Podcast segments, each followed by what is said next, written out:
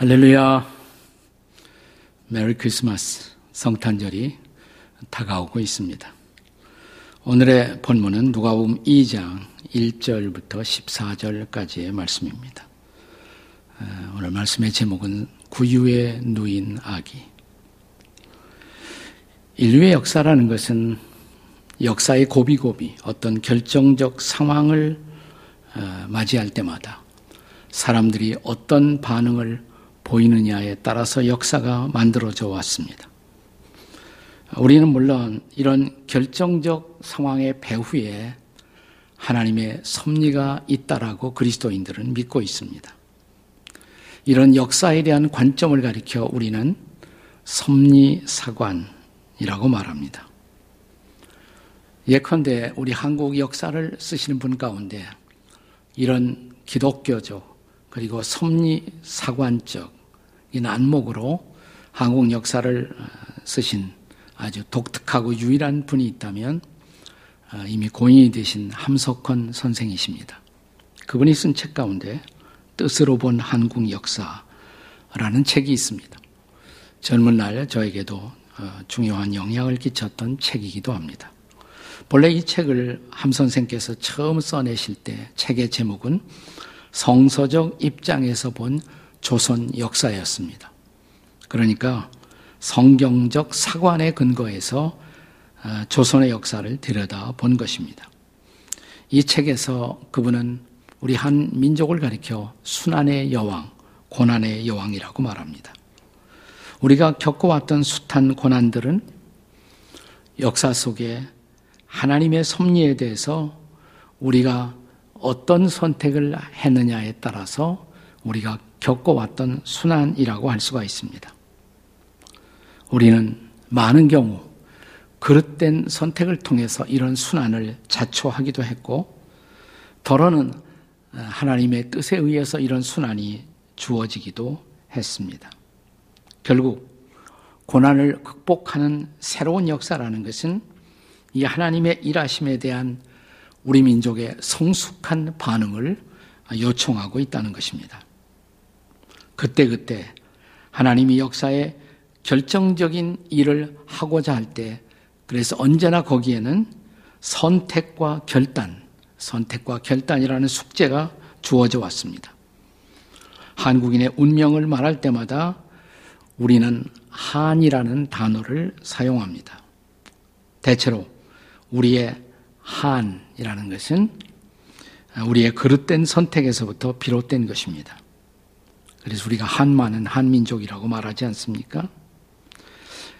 그런데 우리가 이런 한민족의 한을 극복하기 위해서는 단순히 우리는 한이 많다라는 긍정만으로, 수용만으로 가능하지 않습니다. 이제 우리에게 필요한 것은 그 한을 느끼는 슬픔의 감정만이 아니라 우리에게 필요한 아, 결단이 있어야 합니다. 단, 우리가 한문으로 단이라는 것을 아, 쓰죠. 결단이라는 뜻입니다. 우리가 어떤 결단으로 우리의 미래를 만들어 갈 것이냐, 이것이 굉장히 중요한 우리의 과제입니다. 오늘 우리가 함께 읽은 성경 말씀, 누가 보면 2장 1절은 그때라는 단어로 시작하고 있습니다. 2장 1절입니다. 다 같이 읽어 보시면, 그때 가이사 아구스토가 영을 내려 천하로 다 호적하라 하였으니 여기 그때는 하나님의 때, 즉 구세주를 메시아를 세상에 보내시기 위해서 하나님이 섭리하는 시간을 의미하고 있는 것이죠.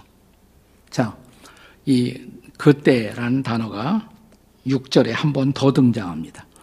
본문의 6절에 보시면 거기 있을 그때에 해산할 날이 차서라고 성경은 기록합니다. 우리는 구세주 예수 그리스도가 이 땅에 오신 역사적 시간을 중심으로 한 하나님의 준비, 그리고 사람들의 준비를 우리가 잠시 관찰해 봄으로써 오늘 이 시대에 우리가 하나님 앞에서 새로운 미래를 위해서 무엇을 준비할 것인가? 라는 어, 귀한 말씀을 함께 나누고자 합니다. 자, 먼저 하나님의 준비입니다. 하나님의 준비. 오늘 본문에서 우리는 구세주의 오심을 위한 하나님의 준비가 어떻게 진행되었는지 세 가지 관점에서 살펴보겠습니다. 그 첫째 준비, 하나님의 준비는 로마의 황제를 통한 호정령 사건입니다. 자, 2장 1절에 여기 등장하는 소위 가이사 아구스토, 가이사 아구스토. 이 황제의 본명은 가이우스 옥타비우스. BC 30년부터 AD 14년까지 재위했던 황제입니다. 저 유명한 줄리오스 시저의 조카였습니다. 그는 악티움이라는 전투가 벌어졌을 때 안토니우스와 클레오파트라의 연합군과 대결해서 대파를 하고 그가 단독으로 홀로 권력을 차지한 후에 로마의 원로원에 의해서 그는 그때부터 아구스토 혹은 어거스터스라는 칭호를 수여받습니다. 존귀한 자란 뜻이거든요. 어거스터스. 우리가 영어로 1, 2, 3, 4, 5, 6, 7, 8 할 때 8월, 8월을 어거스트라고 말하는데 바로 거기에서부터 유래된 단어입니다. 자, 그가 통치한 이제 어거스터스가 통치하는 모든 지역에 그는 효과적인 행정을 위해서 인구 조사를 명한 것으로 보여집니다. 왜냐하면 사람 수를 정확해야 세금을 거둘 수가 있잖아요. 세금 확보를 위해서였던 것입니다. 이제 그리고 팔레스타인을 포함한 시리아 지역을 다스리는 당시에 로마 총독으로 임명되었던 예, 퀴리너스 혹은 구레뇨 오늘 우리 말 성경에는 구레뇨라고 기록되어 있는 이 사람이 로마의 총독으로서 직접적으로 이 호정령을 시행했던 사람으로 보여집니다. 자, 본문의 2절을 함께 보실까요? 2절입니다. 이 호적은 구레뇨가 수리아 총독이 되었을 때 처음 한 것이라. 처음 했다 그랬어요. 그러니까 그 다음에 또 했다 이 말이죠. 어, 역사학자들은 어, 이 구레뇨가 두 번은 했을 것이다 이렇게 생각합니다. 그렇게 해서 팔레스타인에 살던 모든 사람들은 호적 신고를 위해서는 고향으로 가야 돼요. 자기가 태어난 곳으로 가야 합니다. 자, 바로 여기에서 이제 예수님의 육신의 부모라고 할 수 있는 요셉과 마리아가 요셉의 고향이었던 베들레헴을 찾게 되는 것입니다. 그러니까 구세주 예수님의 메시아의 베들레헴 탄생을 위해서 하나님이 어떻게 준비하셨느냐? 로마의 황제를 동원하시고 또 구레녀라는 로마의 총독을 하나님이 동원하셨습니다. 하나님은 언제나 동원하시는 하나님. 네. 그래서 그 하나님은 이동원도 동원하십니다. 네. 그래서 로마의 황제를 통한 호정령 사건이 첫 번째 준비고요. 두 번째 준비는 요셉과 마리아의 정혼 사건입니다. 이 두 사람의 정혼이 없었더라면 요셉 혼자서 베들레헴을 방문할 수도 있었을 것입니다. 그러나 요셉의 입장에서 자기가 정혼한 마리아를 홀로 나사렛에 두고 떠나기 어려웠을 것입니다. 더군다나 마리아가 아, 잉태 중이었잖아요. 당시의 문화적 정황으로 처녀 잉태를 부도덕하게 바라보고 있는 사람들. 그리고 얼마 있으면 출산을 해야 할 텐데 이런 상황에서 마리아를 두고 혼자 떠나는 것이 요셉에게는 부담이었을 것입니다. 자, 본문 4절과 5절을 같이 보시겠습니다. 같이 읽습니다. 시작.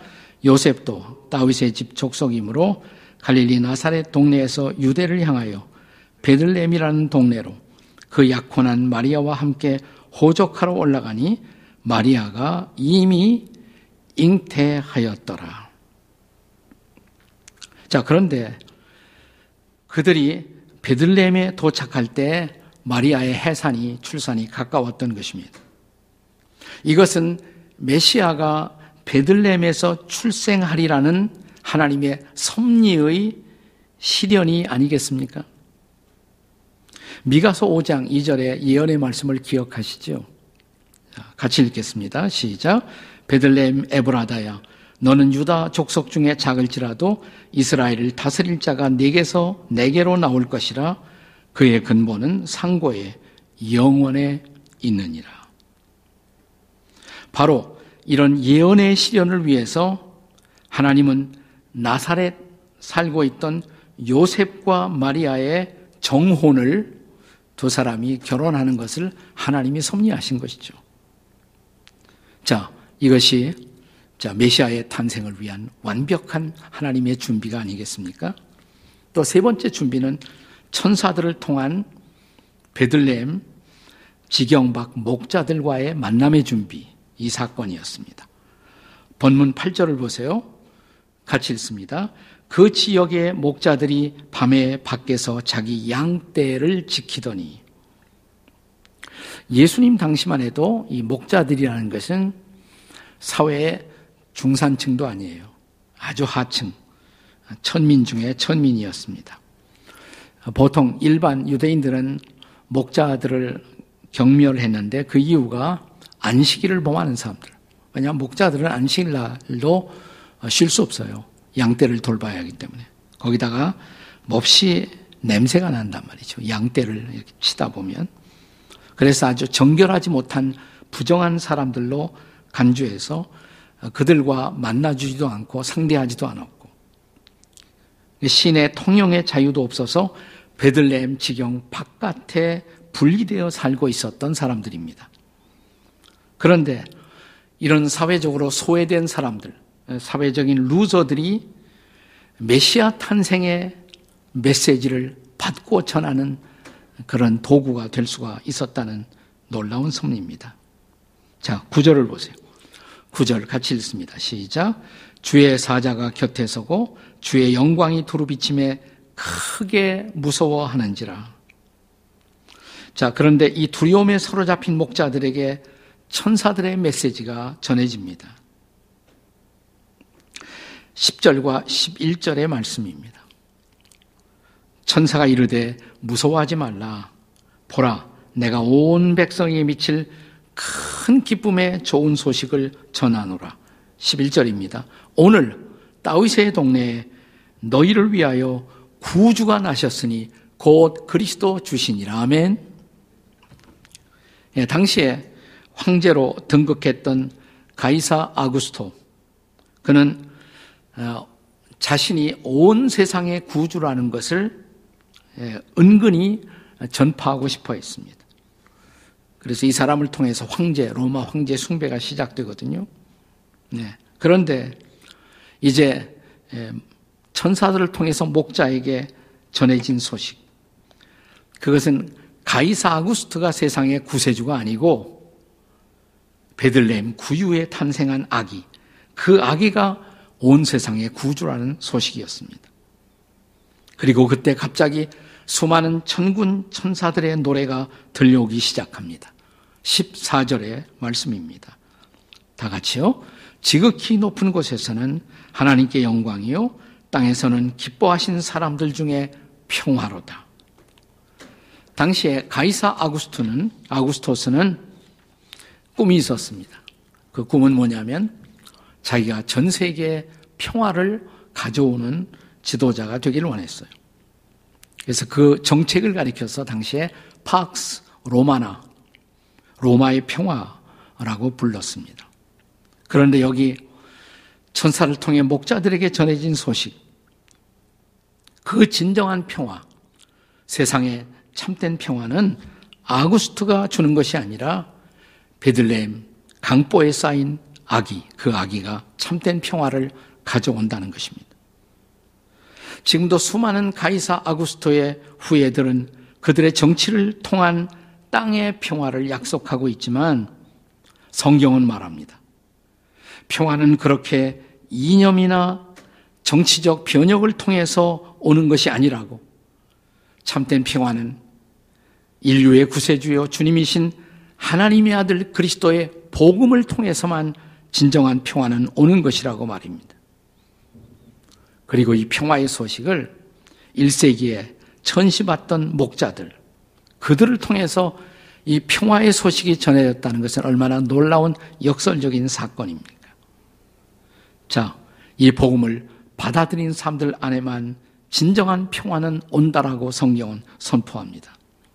이렇게 천사들과 목자들의 만남을 통해서 진정한 인류 평화의 소식을 준비하신 하나님. 완벽한 성탄의 준비가 아닌가요? 지금도 우리가 이스라엘 성지 순례를 가시면 자, 베들렘에 오셔서요. 베들렘에서 다시 동쪽으로 교회로 한 3km 정도 가시면 거기 베이트 사후라는 지역에 도달합니다. 거기가 전통적으로 예로부터 목자들의 들판으로 알려진 곳입니다. 이곳에서 한 4세기 내지 6세기까지의 목자들이 사용한 것으로 보여지는 목자들의 동굴, 케이브들이 발견되었고 또 거기 비잔틴 시대의 교회 유적지, 수도원 유적지가 발굴되었습니다. 그런데 그 장소에 1954년 캐나다의 그리스도인들이 아름다운 교회를 지어 바쳤습니다. 목자들의 교회. 유일하게 개신교회예요. 대부분 정교회, 가톨릭 교회가 많은데 이것은 개신교회입니다. 지금도 많은 순례자들은 이 교회를 방문하고 이 교회 안에 들어가서 성탄의 캐롤을 부릅니다. 그리고 특별히 찬송가 125장 천사들의 노래 여기서 목자들의 들판에 천사들의 노래 소리가 들려왔다 그래서 천사들의 노래를 이 교회당 안에 가서 부를 때 거기는 놀라운 어떤 환희, 감동이 있습니다. 제가 성지 순례 일행을 모시고 갈 때마다 이 교회당 안에 들어가서 우리도 이 찬송을 부릅니다. 천사들의 노래가 하늘에서 들리니 산과 들이 기뻐서 메아리 쳐 울린다. 영광을 높이 계신 주님께 영, 영, 영광을 그 노래 있잖아요. 그 영광을 높이 계신 주께. 네. 나는 여러분도 언젠가 이 교회를 방문하고 이 찬양을 거기서 부를 수 있게 되기를 주님의 이름으로 축복합니다. 네. 아멘 하는 사람만 가게 될 것입니다. 네. 그런데 이렇게 하나님 메시아 탄생을 예비하시는 동안에 하나님 이런 준비를 하시는 동안에 사람들은 어떤 준비를 했겠는가? 이제 사람들의 준비. 한마디로 말하면 사람들은 아무것도 준비하지 않았다는 것입니다. 본문 7절을 보세요. 7절. 자, 첫 아들을 낳아 강보로 싸서 구유에 뉘었으니 이는 여관에 있을 곳이 없음이로라. 아마 호적하러 온 사람들로 그 베들렘 시내는 붐비고 있었을 것입니다. 여관에 있을 곳이 없다 했습니다. 아마 요셉과 마리아는 여러 여관을 전전하면서 문을 두드리고 다녔을 거예요. 하지만 그들을 받아줄 여관이 없었습니다. 행색도 초라했고 돈도 넉넉하지 않았고 거기다 임산부를 데리고 와서 문을 놓고 하는 이 커플에게 호의적인 여관은 존재하지 않았던 것입니다. 그런데 이 문을 놓고 하던 요셉과 마리아, 특별히 마리아 임산부의 배 안에는 인류의 구세주, 만왕의 왕이신 아기 예수가 거기에 있었는데도 말입니다. 마치 요한복음 1장 10절, 11절의 말씀이 그대로 연상되는 대목입니다. 같이 한번 읽어볼까요? 시작. 그가 세상에 계셨으며 세상은 그로 말미암아 지은 바 되었을 때 세상이 그를 알지 못하였고 자기 땅에 오매 자기 백성이 영접치 아니하였으나 자기 땅에 임금 되신 분이 오셨는데 자기 백성이 그분을 영접치 않았다라고 말합니다. 혹은 메시아를 알아볼 만한 영적 통찰력이 없었기 때문에 혹은 자기 일에 너무 분주하고 바빠서 혹은 그냥 무관심함으로 그분을 거절하고 있었을 것입니다. 요셉과 마리아는 별수 없이 여관들을 떠나 말이나 짐승들이 거처하는 구유동굴, 한 구유동굴의 한 모퉁이를 일시적인 거처로 할 수밖에 없었습니다. 그런데 거기 구유에서 아기 예수가 메시아가 탄생하신 것이죠. 자, 그때는 그랬습니다. 그때는 그랬습니다. 그러면 오늘 이때는 어떨까요? 만일 예수 그리스도가 지금 이 땅에 오셔서 당신과 저의 마음 문을 두드리고 계시다면 말입니다. 아니, 실제로 요한계시록 3장 20절은 그분이 지금도 우리의 마음을 두드리고 계시다. 이렇게 말씀하고 있지 않습니까?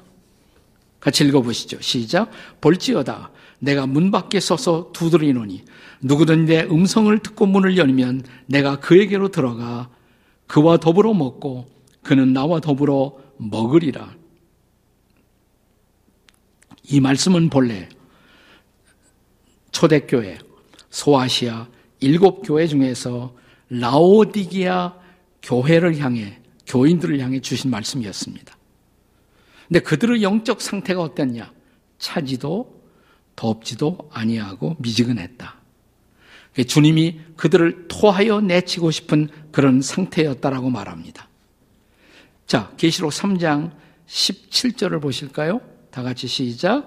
네가 말하기를 나는 부자라 부요하여 부족한 것이 없다 하나 네 곤고한 것과 가련한 것과 가난한 것과 눈먼 것과 벌거벗은 것을 알지 못하도다. 그래서 그들의 영적 상태예요. 그들의 마음이 지극히 세속화된 것입니다.